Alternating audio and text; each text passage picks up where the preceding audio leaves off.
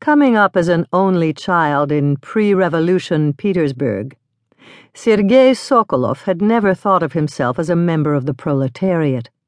His father, Arkady, a toolmaker's son, had risen to the rank of foreman at the Petrograd Metal Works, where he adapted designs of Rateau turbines and boilers of Vulcan destroyers that the foundry was commissioned to make for the French and Germans.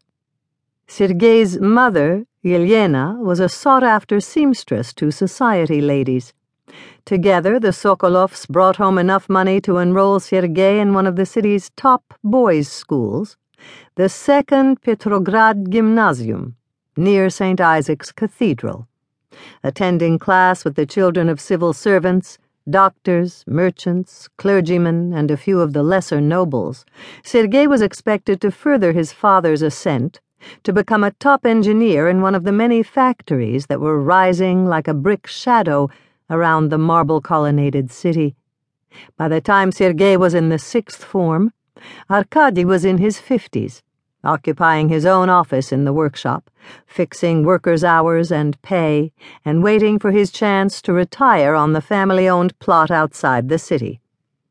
Then the revolution came and Arkady's dreams of moving to the countryside were cut short.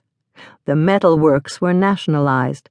The Sokolovs' plot was requisitioned by the government for a workers' sanatorium, and the Sokolovs were forced to suffer mutely as their five room apartment was subdivided and stuffed with shrill, illiterate workers who promptly destroyed their floors and furniture.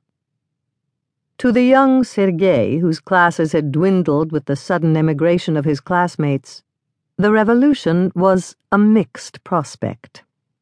He'd seen the cretins it brought to power, endured his father's complaints about the new metalworkers' union, dominated no longer by master craftsmen like himself, but by unskilled dolts.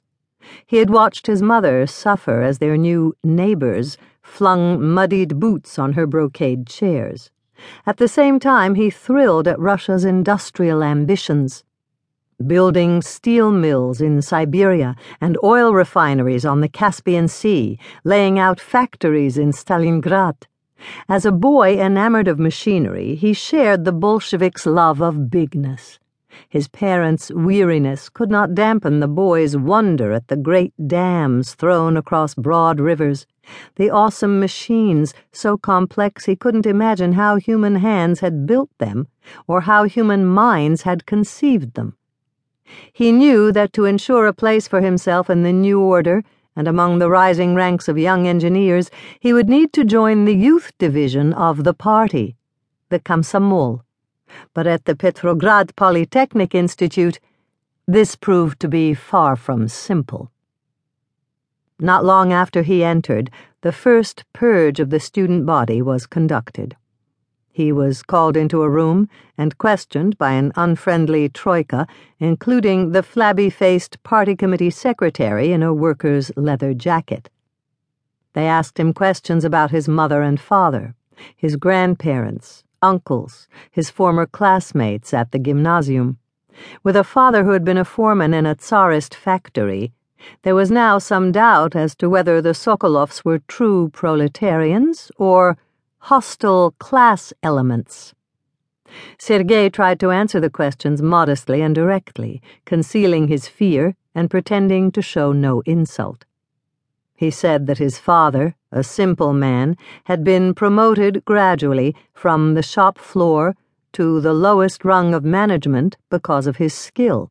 He spoke of how he himself had worked for a year on the same factory floor, in a cold shop, before attending the Polytech.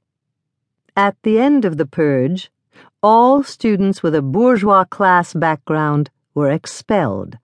He had been spared, though barely. From that moment on, he understood that he would have to work harder than the others to keep his nose clean. His first two attempts to join the Komsomol were unsuccessful. It wasn't until his penultimate year that he was given another.